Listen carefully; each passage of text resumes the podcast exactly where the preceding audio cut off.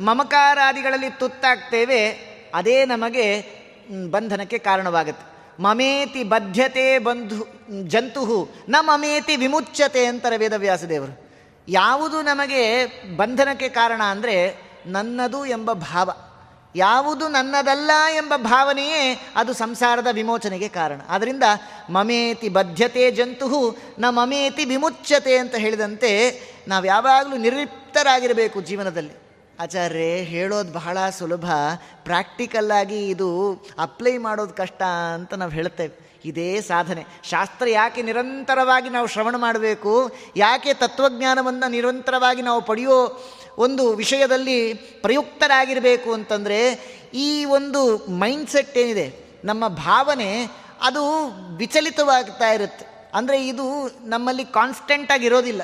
ಅದಕ್ಕೋಸ್ಕರವೇ ಬೇರೆ ಬೇರೆ ಬೇರೆ ವಿಷಯ ಪದಾರ್ಥಗಳಲ್ಲಿ ಮನಸ್ಸು ಅದು ತೊಳಲಾಡಿದಾಗ ಪರಮಾತ್ಮನ ವಿಚಾರ ಅದು ಮರೆಯಾಗಿ ಹೋಗುತ್ತೆ ಆದ್ದರಿಂದ ನಮ್ಮ ಮನಸ್ಸು ಯಾವಾಗಲೂ ಪರಮಾತ್ಮನಲ್ಲೇ ಕೇಂದ್ರೀಕೃತವಾಗಿರಬೇಕು ಅಂತಂದರೆ ನಿರಂತರ ಶಾಸ್ತ್ರ ಶ್ರವಣವನ್ನು ಮಾಡಬೇಕು. ನಿರಂತರವಾದಂತಹ ಶಾಸ್ತ್ರ ಶ್ರವಣವನ್ನು ಮಾಡಿದಾಗ ಪರಮಾತ್ಮನ ಮಹಿಮೆ ತಿಳಿಯುತ್ತೆ. ಯಾವಾಗ ಪರಮಾತ್ಮನ ಮಹಿಮೆ ತಿಳಿಯುತ್ತೆ, ಅವನಲ್ಲಿ ಭಕ್ತಿ ಜಾಗೃತವಾಗುತ್ತೆ. ಪರಮಾತ್ಮನಲ್ಲಿ ಜಗ್, ಭಕ್ತಿ ಜಾಗೃತವಾದರೆ ಅವನ ಪ್ರೀತಿ ನಮ್ಮಲ್ಲಿ ಉಂಟಾಗತ್ತೆ. ಯಾವಾಗ ಪರಮಾತ್ಮನ ಪ್ರೀತಿ ನಮ್ಮಲ್ಲಿ ಆಗತ್ತೆ, ಅದೇ ಈ ಸಂಸಾರದ ಬಂಧನಕ್ಕೆ, ಬಂಧನದಿಂದ ವಿಮೋಚನೆಗೆ ಕಾರಣವಾಗುತ್ತೆ. ಹೀಗೆ ಸರಸಿಯೊಳಗೆ ಕರಿ ಕೂಗಿರೆ ಕಾಯಿ, ಆ ಆನೆ ಬಹಳ ಪ್ರಯತ್ನಪಟ್ಟು ಕಡೇಗದಕ್ಕೆ ಅನುಭವ ಬಂತು.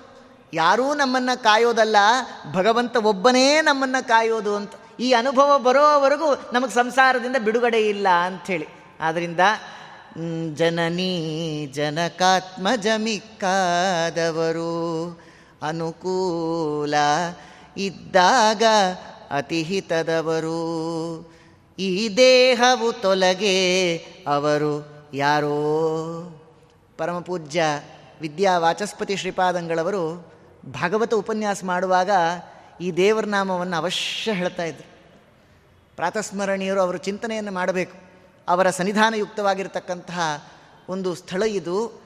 ಅವರು ಈ ದೇವರ ನಾಮವನ್ನು ಬಹಳ ಚೆನ್ನಾಗಿ ಅರ್ಥೈ, ಅರ್ಥೈಸಿಕೊಂಡು ಅರ್ಥಾನುಸಂಧಾನದಿಂದ ಹಾಡ್ತಿದ್ರು. ಜನನೀ ಜನಕಾತ್ಮಜಮಿಕ್ಕಾದವರು, ಅನುಕೂಲ ಇದ್ದಾಗ ಅತಿಹಿತದವರು, ಈ ದೇಹವು ತೊಲಗೆ ಅವರು ಯಾರೋ. ಈ ದೇಹಾನುಕೂಲ್ಯ ಇರೋವರೆಗೂ ಇವ್ರ ಹೆಂಡತಿ, ಇವ್ರ ಮಕ್ಕಳು, ಇವರು ಬಂಧುಗಳು ಈ ದೇಹ ಕಳಚಿ ಹೋದರೆ ಯಾರ ಹೆಂಡತಿ, ಯಾರ ಮಕ್ಕಳು ಯಾವ ಸಂಬಂಧವೂ ಇರೋದಿಲ್ಲ. ಆದರೂ ಕೂಡ ನಮಗೆ ಈ ಬೋಧೆ ಬರೋದು ಬಹಳ ದುರ್ಲಭ. ಅದಕ್ಕೋಸ್ಕರವೇ ಶ್ರವಣ ಮನಕಾನಂದವೀವುದು, ಭವಜನಿತ ದುಃಖಗಳ ಕಳೆಯುವುದು ವಿವಿಧ ಭೋಗಗಳ ಇಹಪರಂಗಳಲಿತ್ತು ಸಲಹುವುದು, ಭುವನ ಪಾವನ ನೆನಿಪ, ಲಕುಮೀಧವನ ಮಂಗಳ ಕಥೆಯ ಪರಮೋತ್ಸವದಿ ಕಿವಿಗೊಟ್ಟಾಲಿಪುದು ಭೂಸುರರು ದಿನದಿನದಿ ಅಂತ ಹರಿಕಥಾಮೃತ ಸಾರದಲ್ಲಿ ದಾಸರು ನಮಗೆ ಮೇಲಿಂದ ಮೇಲೆ ಶ್ರವಣಕ್ಕೆ ಇರತಕ್ಕಂತಹ ಮಹತ್ವವನ್ನು ಸಾರಿ ಸಾರಿ ಹೇಳುತ್ತಾರೆ. ಶ್ರವಣ ಭಗವಂತನ ಬಗ್ಗೆ ನಿರಂತರವಾಗಿ ಮಾಡಬೇಕು ಅಂತ ಹೇಳಿದೆ. ಇನ್ನೊಂದು ರೋಚಕವಾದಂಥ ಸಂಗತಿ ಹೇಳ್ತಾರೆ ದಾಸರು. ಏನಂತಾರೆ ಅಂದರೆ, ಹರಿಕಥೆಯ ಕೇಳೋ ಕೇಳಿದ್ದೇ ಕೇಳೋ ಅಂತ. ನಮಗೆ ಒಮ್ಮೆ ಕೇಳೋದೇ ಕಷ್ಟ. ಹೀಗಿರುವಾಗ ಹರಿಕಥೆಯ ಕೇಳೋ, ಕೇಳಿದ್ದೇ ಕೇಳೋ ಅಂತ ಬೇರೆ ಅಂತಿರಲ್ಲ ಅಂತ ಯಾಕೆ ಒಮ್ಮೆ ಕೇಳಿದ್ರೆ ನಮಗೆ ಅದು ಫಲ ಕೊಡೋದಿಲ್ಲ ಅಂತಂದರೆ ಒಮ್ಮೆ ಕೇಳಿದ್ರೆ ಆ ಜ್ಞಾನ ದೃಢವಾಗೋದಿಲ್ಲ. ಕೇಳ್ತೇವೆ, ಆ ಕಾಲಕ್ಕೆ ವೈರಾಗ್ಯ ಬಂದಂತೆ ಆಗತ್ತೆ, ಆ ವೈರಾಗ್ಯವು ನಮಗೆ ಕ್ಷಣಿಕ ಅಷ್ಟೆ. ಅದು ಸಾರ್ವಕಾಲಿಕವಾಗಿ ಇರೋದಾದರೆ ನಮಗೆ ಈ ಸಂಸಾರದ ಬಂಧನ ಆಗೋದಿಲ್ಲ. ಆ ವೈರಾಗ್ಯ ಅದು ಬಹಳ ಅಲ್ಪಾವಧಿ ನಮ್ಮಲ್ಲಿರ್ತಕ್ಕಂಥದ್ದು. ಇರೋದೇ ಇಲ್ಲ ಅಂತಂದರೂ ತಪ್ಪಾಗೋದಿಲ್ಲ. ಆದ್ದರಿಂದ ಸಂಸಾರದ ಬಂಧನಕ್ಕೆ ಕಾರಣವಾಗಿರ್ತಕ್ಕಂಥದ್ದು ಈ ಎಲ್ಲ ಅಂಶಗಳು. ಮೇಲಿಂದ ಮೇಲೆ ಭಗವಂತನ ಬಗ್ಗೆ ಕೇಳ್ರಿ. ಭಗವಂತನ ಬಗ್ಗೆ ಕೇಳಿದಾಗ ಭಗವಂತನ ಬಗ್ಗೆ ನಾವು ತಿಳಿತೇವೆ ಇತ್ಯಾದಿಗಳಾಗಿರೋದರಿಂದ ಆ ಆನೆಗೆ ಬೋಧೆ ಬಂತು. ಭಗವಂತ ಒಬ್ಬನೇ ನಮ್ಮನ್ನು ರಕ್ಷಣೆ ಮಾಡತಕ್ಕಂಥವನು ಅಂತ. ಆ ಕಾಲಕ್ಕೆ ಸರಸಿಯೊಳಗೆ ಕರಿ, ಕೂಗಿರೆಕಾಯಿ ಅಂತಾರೆ ಹಿರಿದು ಮಾಡಿದ ಪಾಪ, ನುಗ್ಗೇಕಾಯಿ. ಹಿರಿದು ಮಾಡಿದ ಪಾಪ, ನುಗ್ಗೇಕಾಯಿ. ಏನು ನುಗ್ಗೇಕಾಯಿ?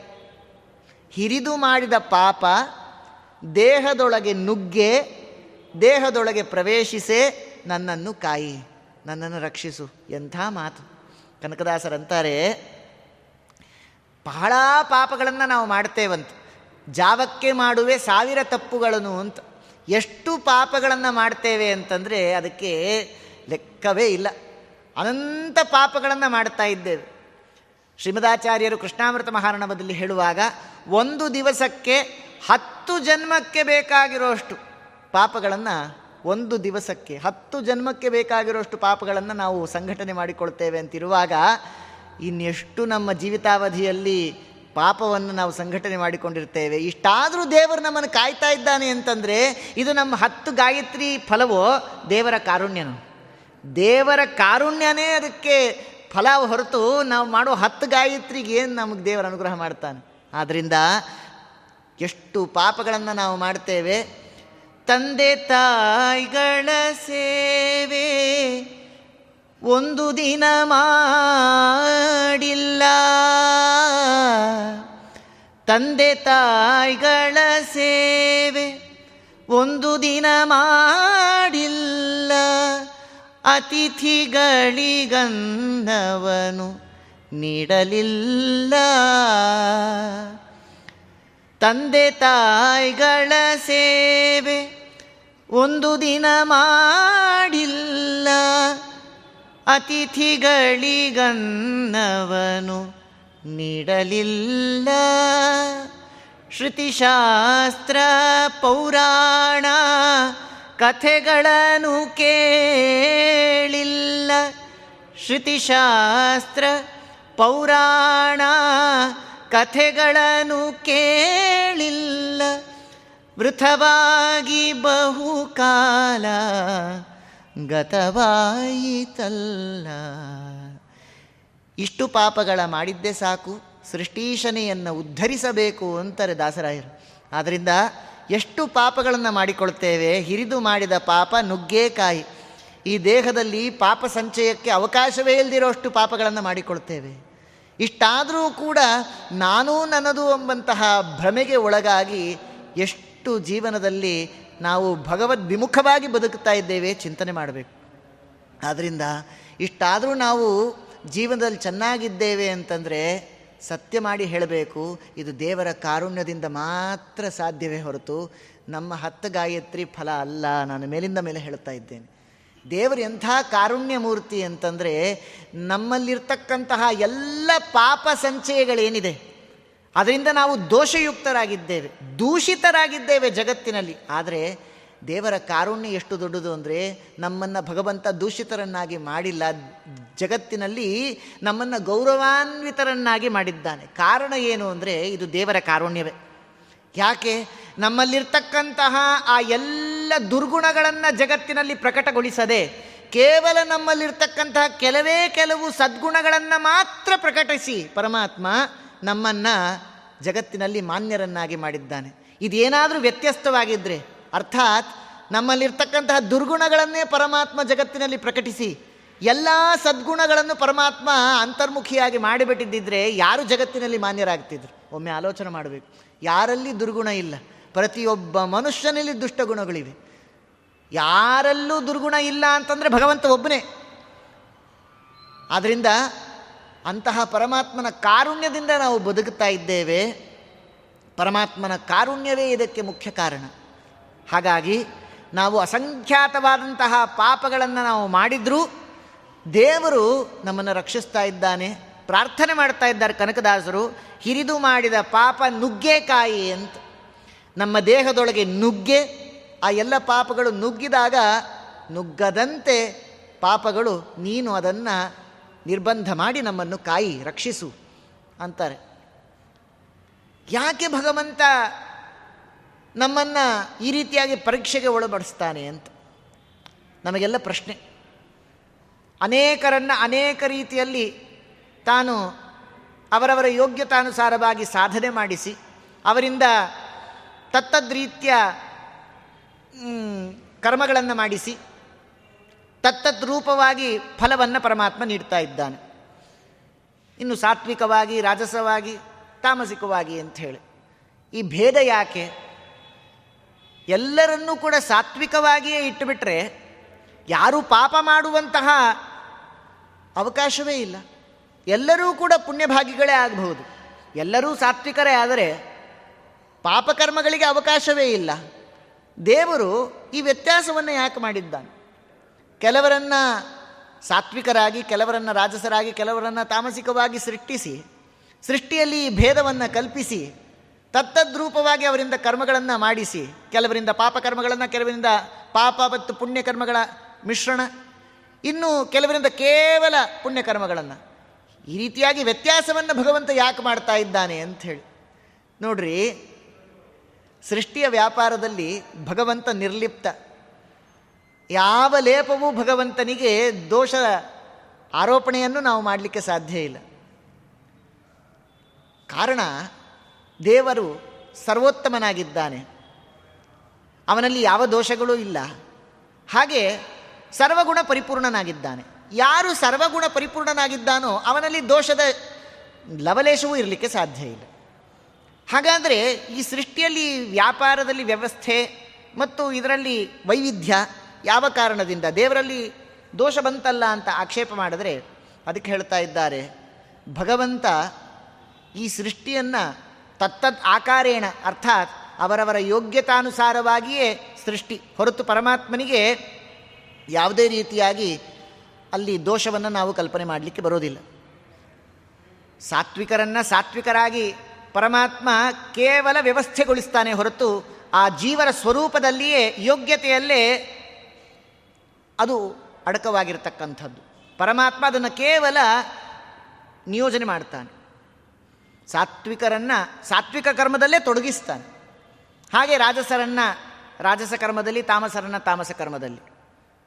ಪರಮಾತ್ಮನಿಗೆ ಗುಣವೈಷಮ್ಯವನ್ನು ನಾವು ಆರೋಪಣೆ ಮಾಡಲಿಕ್ಕೆ ಬರೋದಿಲ್ಲ. ಅದಕ್ಕೊಂದು ಉದಾಹರಣೆ ಕೊಡ್ತೀನಿ, ಅರ್ಥ ಆಗುತ್ತೆ. ಈಗ ಜಗತ್ತಿನಲ್ಲಿ ಅನೇಕ ಪದಾರ್ಥಗಳಿದೆ. ಮೆಣಸಿನಕಾಯಿ ಇದೆ. ಇನ್ನು ಹಾಗೆ ಬೆಲ್ಲ ಇದೆ. ಇನ್ನು ನಿಂಬೆ ಹಣ್ಣಿದೆ ಅಂತ ಇಟ್ಕೊಳ್ಳೋಣ.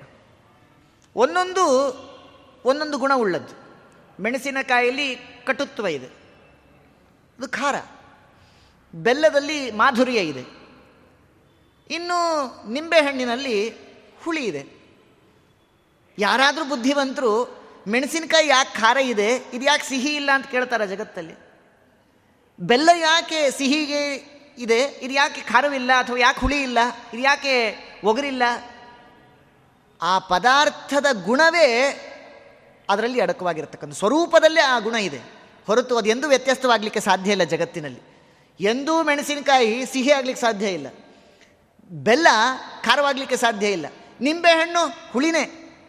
ಹೊರತು ಅದರ ಗುಣ ಎಂದೂ ವ್ಯತ್ಯಸ್ತವಾಗಲಿಕ್ಕೆ ಸಾಧ್ಯ ಇಲ್ಲ. ಸೃಷ್ಟಿಯಲ್ಲಿ ಇದು ಅನಾದಿ ಕಾಲದಿಂದ ಇರ್ತಕ್ಕಂಥದ್ದು. ಹೇಗೋ ಆ ರೀತಿಯಾಗಿ ಜೀವರ ಸ್ವರೂಪದಲ್ಲೂ ಯೋಗ್ಯತೆ ಅನ್ನತಕ್ಕಂಥದ್ದು ಅನಾದಿ ಕಾಲದಿಂದ ಇದೆ.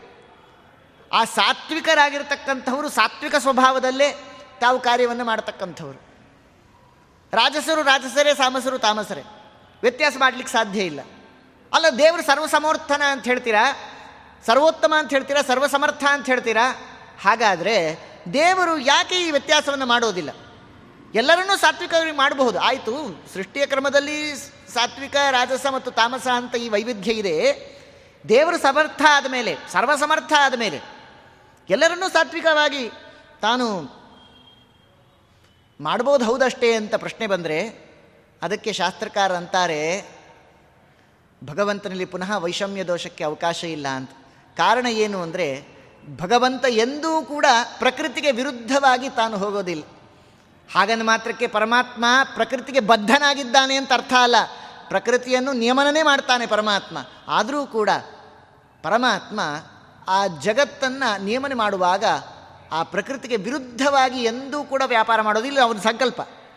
ಹಾಗಾಗಿ ಸಾಮರ್ಥ್ಯ ಇದ್ದರೂ ಕೂಡ ಪ್ರಕೃತಿಗೆ ಅನುಗುಣವಾಗಿ ತನ್ನ ವ್ಯಾಪಾರವನ್ನು ಮಾಡ್ತಾನೆ ಹೊರತು ಪ್ರಕೃತಿಗೆ ವಿರುದ್ಧವಾಗಿ ತಾನು ವ್ಯಾಪಾರವನ್ನು ಮಾಡುವುದಿಲ್ಲ ಸಾಮರ್ಥ್ಯ ಇಲ್ಲ ಅನ್ನುವಂತಹ ಕಾರಣದಿಂದ ಅಲ್ಲ, ಇದು ಅವನ ಚಿತ್ತ, ಇದು ಸಂಕಲ್ಪ. ಹಾಗಾಗಿ ಪರಮಾತ್ಮ ಮಾಡ್ತಕ್ಕಂಥ ಪ್ರತಿಯೊಂದು ಕಾರ್ಯದಲ್ಲಿ ಈ ಒಂದು ತತ್ವ ಇದೆ. ಅದಕ್ಕೋಸ್ಕರ ಹಿರಿದು ಮಾಡಿದ ಪಾಪ ನುಗ್ಗೆಕಾಯಿ ಅಂತಾರೆ ಮನುಷ್ಯ ಅಂತ ಆದಮೇಲೆ ಪಾಪಕರ್ಮಗಳನ್ನು ಮಾಡಲಿಕ್ಕೆ ಬೇಕು. ಆದರೆ ಆ ಪಾಪಕರ್ಮಗಳನ್ನು ನಾವು ಮಾಡೋದಿಲ್ಲ ಅಂತ ಸಂಕಲ್ಪ ಮಾಡಲಿಕ್ಕೆ ಬರೋದಿಲ್ಲ. ಯಾಕೆ ಅಂದರೆ ನಾವು ಅಸ್ವತಂತ್ರರು. ಪ್ರತಿಯೊಬ್ಬರೂ ಪಾಪಕರ್ಮಗಳನ್ನು ಮಾಡೇ ಮಾಡಬೇಕು. ಒಂದು ಪ್ರಾರ್ಥನೆ. ಭಗವಂತ ನಮ್ಮಿಂದ ಪಾಪಕರ್ಮಗಳನ್ನು ಮಾಡಿಸಬೇಡ ಅಂತ ನಾವು ಪ್ರಾರ್ಥನೆ ಮಾಡ್ಬೋದೇ ಹೊರತು ನಾನು ಪಾಪಕರ್ಮಗಳನ್ನು ಮಾಡೋದಿಲ್ಲ ಅಂತ ಸಂಕಲ್ಪ ಮಾಡಲಿಕ್ಕೆ ಸಾಧ್ಯ ಇಲ್ಲ. ಕಾರಣ ನಾವು ಅಸ್ವತಂತ್ರರಾಗಿದ್ದೇವೆ ಪಾಪಕರ್ಮಗಳನ್ನು ಮಾಡೋದಿಲ್ಲ ಅಂತ ಸ್ವತಂತ್ರವಾಗಿ ನಾವು ತೀರ್ಮಾನ ತೆಗೆದುಕೊಳ್ಳಲಿಕ್ಕೆ ಸಾಧ್ಯ ಇಲ್ಲ. ಈ ಕಾರಣದಿಂದ ಭಗವಂತನಲ್ಲಿ ನಾವು ಪ್ರಾರ್ಥನೆ ಸಲ್ಲಿಸಬೇಕು. ಪರಮಾತ್ಮ ಇನ್ನೆಂದೂ ನಮ್ಮಿಂದ ಪಾಪಕರ್ಮಗಳನ್ನು ಮಾಡಿಸಬೇಡ. ಆ ತತ್ವಾಭಿಮಾನಿ ದೇವತೆಗಳನ್ನು ವಾಯುದೇವರನ್ನ, ಭಗವಂತನನ್ನು ನಾವು ಪ್ರತಿನಿತ್ಯ ಪ್ರಾರ್ಥನೆ ಮಾಡೋದೇ ಈ ಕ್ರಮದಿಂದ. ನಮೋವಸ್ತಾತ್ವಿಕಾ ದೇವಾ ವಿಷ್ಣು ಭಕ್ತಿ ಪರಾಯಣಾ ಧರ್ಮ ಮಾರ್ಗೇ ಪ್ರೇರೆಯಂತೂ ಭವಂತ ಸರ್ವಯೇವಹಿ. ಎಲ್ಲರೂ ನಮ್ಮನ್ನು ಧರ್ಮ ಮಾರ್ಗದಲ್ಲೇ ಪ್ರೇರೇಪಣೆ ಮಾಡಿರಿ ಅಂತ ಹೇಳಿ. ಯಾರು ಧರ್ಮ ಮಾರ್ಗದಲ್ಲಿರ್ತಾರೆ, ಅವರೆಂದಿಗೂ ಪಾಪಕರ್ಮಗಳನ್ನು ಮಾಡಲಿಕ್ಕೆ ಸಾಧ್ಯವೇ ಇಲ್ಲ, ಅವಕಾಶವೇ ಇಲ್ಲ. ಆದ್ದರಿಂದ ಭಗವಂತನಲ್ಲಿ ಈ ರೀತಿಯಾಗಿ ಪ್ರಾರ್ಥನೆ ಸಲ್ಲಿಸಬೇಕು ಎಂಬ ಅನುಸಂಧಾನದಿಂದ ಕನಕದಾಸರು ಹೇಳ್ತಾ ಇದ್ದಾರೆ, ಹಿರಿದು ಮಾಡಿದ ಪಾಪ ನುಗ್ಗೇಕಾಯಿ ಅಂತ. ನಮ್ಮ ದೇಹದಲ್ಲಿ ಪ್ರವೇಶನೇ ಮಾಡಬಾರದು ಸ್ವಾಮಿ, ಹಾಗೆ ನೀನು ನಮ್ಮನ್ನು ಉದ್ಧರಿಸು, ರಕ್ಷಿಸು ಅಂತ. ಹರಿ ನಿನ್ನ ಜ್ಞಾನ ಬಾಳೆಕಾಯಿ ಬಾಳೆಕಾಯಿ ಅಂದರು. ತರಕಾರಿ ಬಾಳೆಕಾಯಿ ಅಂತಿದೆ. ಹಾಗರ್ಥ ಅಲ್ಲ. ಬಾಳೆ ನಮ್ಮ ಜೀವನದುದ್ದಕ್ಕೂ, ಬಾಳಿನುದ್ದಕ್ಕೂ ನಮ್ಮನ್ನು ಕಾಯಿ ರಕ್ಷಿಸು ಅಂತಿದ್ದಾರೆ. ಹರಿನಿನ್ನ ಜ್ಞಾನ. ಪರಮಾತ್ಮನ ತತ್ವಜ್ಞಾನ ಒಂದಿದ್ರೆ ನಮ್ಮ ಜೀವನ ಉದ್ಧಾರ. ಆದ್ದರಿಂದ ಆ ನಿನ್ನ ತತ್ವಜ್ಞಾನವನ್ನು ನಮ್ಮ ಬಾಳಿನುದ್ದಕ್ಕೂ ಜೀವನದುದ್ದಕ್ಕೂ ನಮಗೆ ಕೊಟ್ಟು ನಮ್ಮನ್ನು ಕಾಯಿ, ರಕ್ಷಿಸು ಅಂತಾರೆ. ತತ್ವಜ್ಞಾನ್ ಮುಕ್ತಿಭಾಜ ಸುಖೇಸಿ ಗುರೋಹೋ ಯೋಗ್ಯತಾ ತಾರತಮ್ಯಾತ್ ಆಧತ್ಸೆ.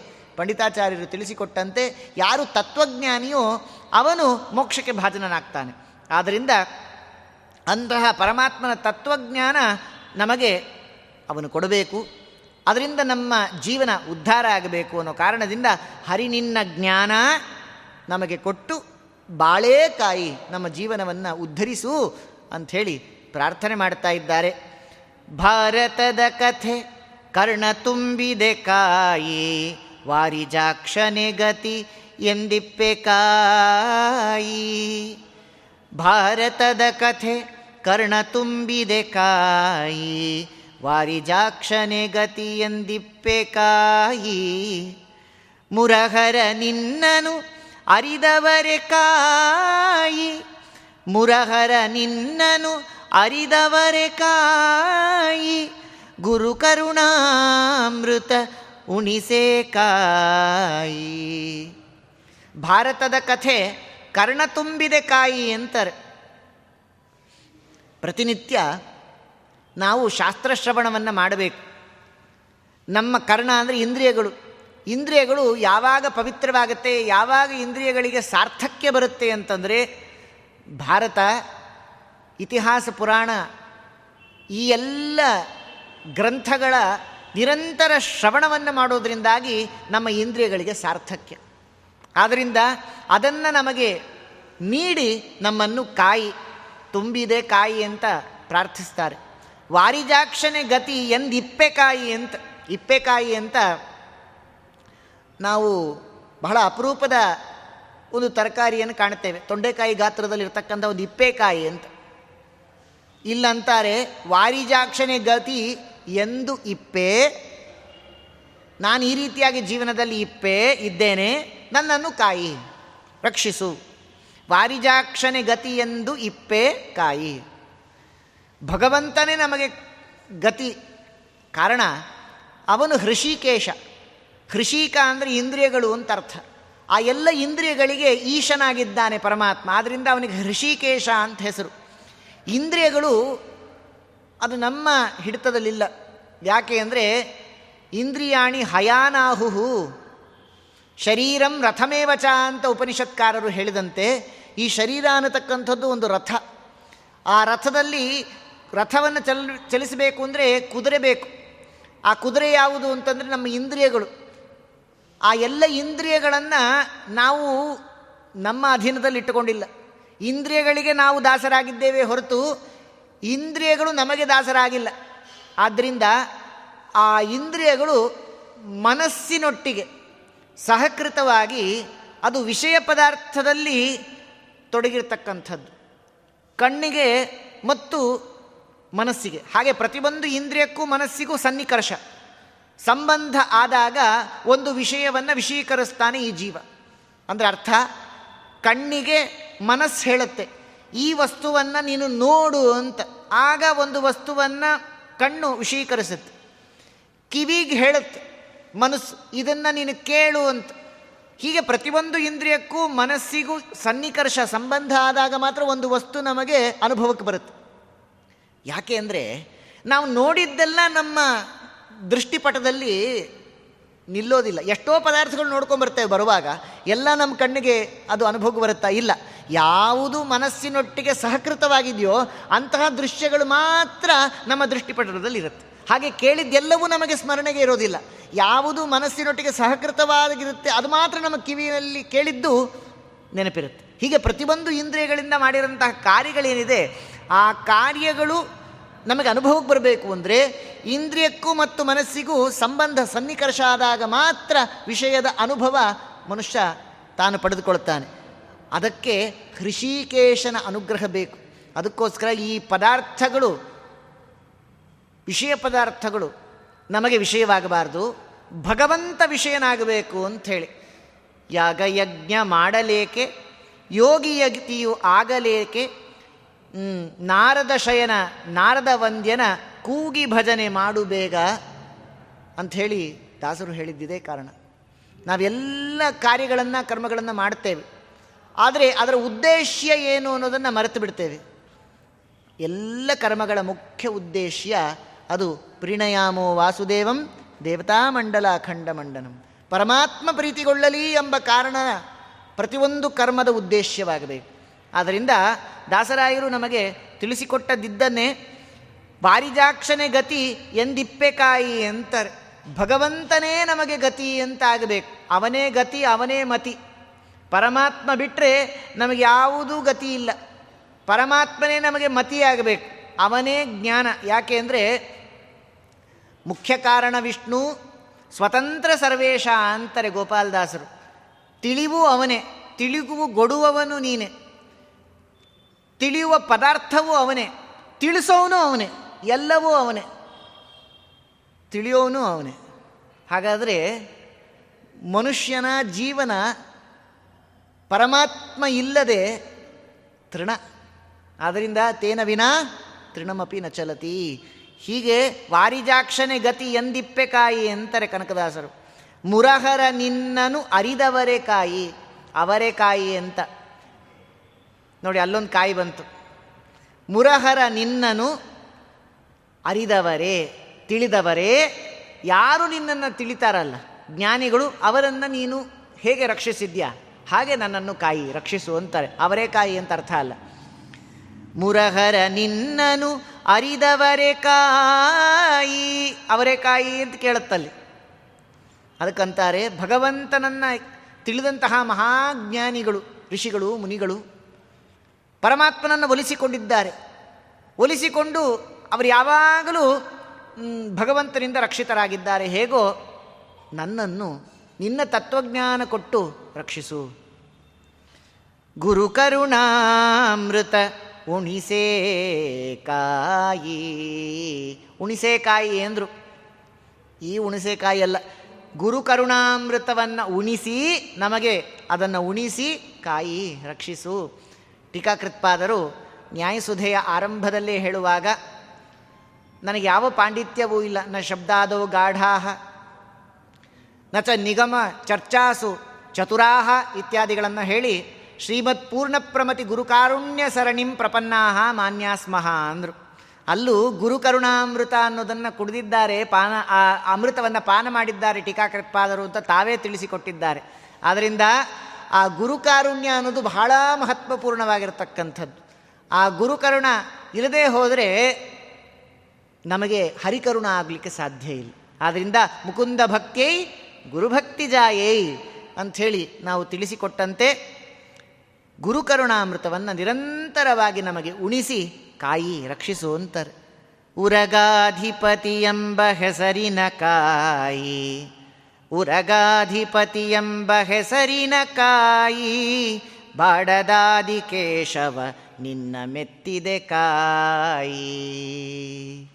ಉರಗಾಧಿಪತಿ ಎಂಬ ಹೆಸರಿನ ಕಾಯಿ, ಬಾಡದಾದಿ ಕೇಶವ ನಿನ್ನ ಮೆತ್ತಿದೆ ಕಾಯಿ.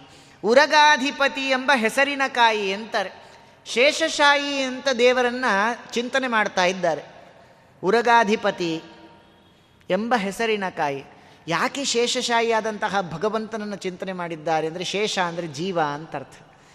ಆ ಜೀವ ಈ ದೇಹದಲ್ಲಿ ಶಯನ ಮಾಡ್ತಾ ಇದ್ದಾನೆ. ಪರಮಾತ್ಮ ನಿಜವಾದ ಶೇಷಶಾಯಿ.